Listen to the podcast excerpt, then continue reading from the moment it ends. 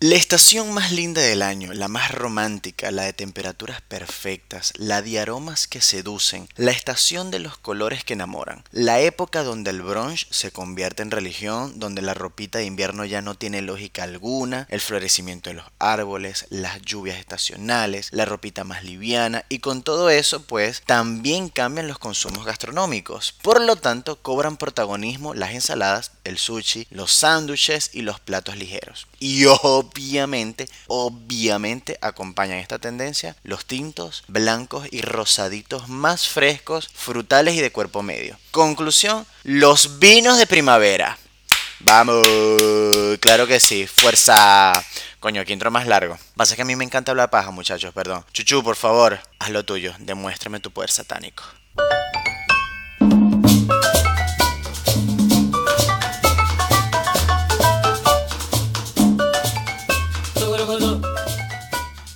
Esto es A Copa Llena, el espacio donde tener la copa vacía es un pecado capital y donde venimos a aprender. Así que la gente de lo las no te la permito. Impresentables aquí, no. Impresentables aquí, no.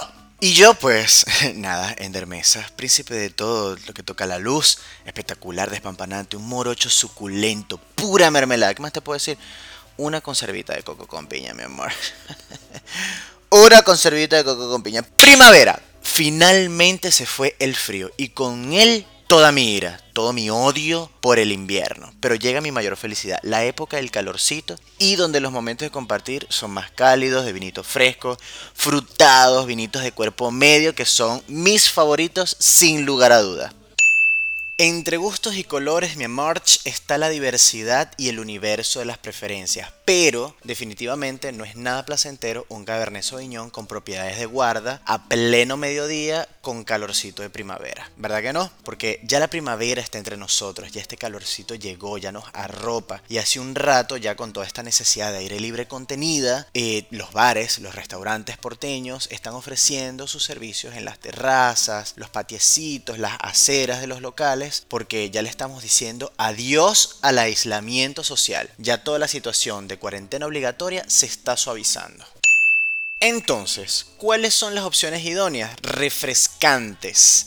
Esa es la palabra correcta, porque muchos de los vinos para estos tiempos apuntan ese lado, chicos. Vinos que tengan buena acidez, que nos estimulen el apetito, que nos ayuden a lidiar con el calor, ¿me entienden? Etiquetas de vinitos jóvenes prácticamente, que sean muy aromáticos, que tengan colores brillantes, que sus sabores sean básicamente de mucha fruta y bueno, o sea, con todo esto que no tengan nada de cuerpo, que sus estructuras no sean complejas o en el caso de los blancos que no tengan un volumen muy exponencial. Con esto quiero decirles que bueno, básicamente que sean muy fáciles de beber, pero muy fáciles de beber. O sea, vinitos que sean frescos e interesantes, pero que nos brinden esa saciedad a la sed que nos da la primavera.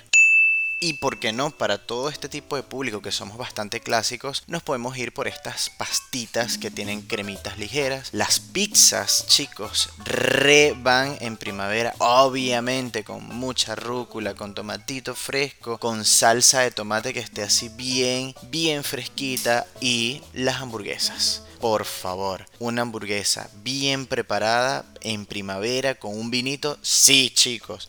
Hamburguesa con vinito. Va delicioso. Entonces, recomendaciones de este podcast sin igual, A Copa Llena, un mundo de sensaciones y vivencias divinas. Nada mejor para la primavera, chicos, que los vinos pileteros. Me encanta esa palabra, pileteros, porque llevan a la escena directamente de el solcito intenso, la brisa fresca, la piletita, los amigos haciendo asadito, reunidos, Gilda sonando al fondo, amo totalmente. Entonces, entre los tintos, yo particularmente soy fiel a los Pinot Noir. ¿Por qué? Porque estos sí que son pileteros. Y si son de tapa rosca, mejor. Porque la tapa rosca es más fácil de abrir, más amigable. No sé, obviamente identifica un vino joven, por lo tanto, está perfecto para esos calorones. Que tenga aromas a fruta fresca, acidez jugosa, taninos súper finos, que no tengan crianza en barrica, obviamente, y en caso de que lo tenga, que sea imperceptible. Entre los blancos me voy muchísimo más por lo que son las criollas, el torrontés, no sé, Pedro Jiménez. ¿Por qué? Porque son florales, tienen mucha fruta destacada, como por ejemplo el durazno blanco, entre los cítricos tiene el limón. Los aromas que tienen estas uvas normalmente de forma habitual se repiten al ingresar a la boca, así que son hermosos al 100%, embriagantes, espectaculares y siempre tienen esta acidez perfecta que va para bancarnos todo lo que es el calor. No nos olvidemos igualmente de los rosaditos, de los vinitos espumantes y, por qué no, de los famosos vinos naranjos que están on fire, marcando pauta en lo novedoso actualmente, totalmente trending topic y llamando la atención de todos, porque son una oferta diferente y los menciono de forma honorífica porque se adaptan perfectamente al mood primavera, al spring mood. ¿Y cuál es el mood del consumidor de vino en primavera? Pues las reuniones de amigos al aire libre, vestimentas ligeras, cenas románticas, eventos temáticos como los que Dovinista prepara, por ejemplo, sígueme @Dovinista, y los famosos brunch que salen en escena con sus mimosas, rosinis, bellinis y todo lo que termine en inis, donde además los espumantes, que son bien fresquitos, se destacan por la coctelería clásica con vino o la coctelería de autor también con vino, como los famosos spritz con muchos aperitivos, como, no sé, los que son a base de frutos rojos, los que son a base de frutas cítricas o de hierbas, con esos copones a full de hielo, coloridos, con bastantes matitas aromáticas, flores comestibles, garnishings que son muy comestibles y sirope de frutas de la misma estación, frutas tropicales, bien coloridas, bastante altas en azúcar y bebidas carbonatadas saborizadas, no pueden faltar porque todo lo que es carbonatado, chicos, va contra la sed y el calor. Entonces, ¿qué destaca de todo lo que se ha dicho en este podcast?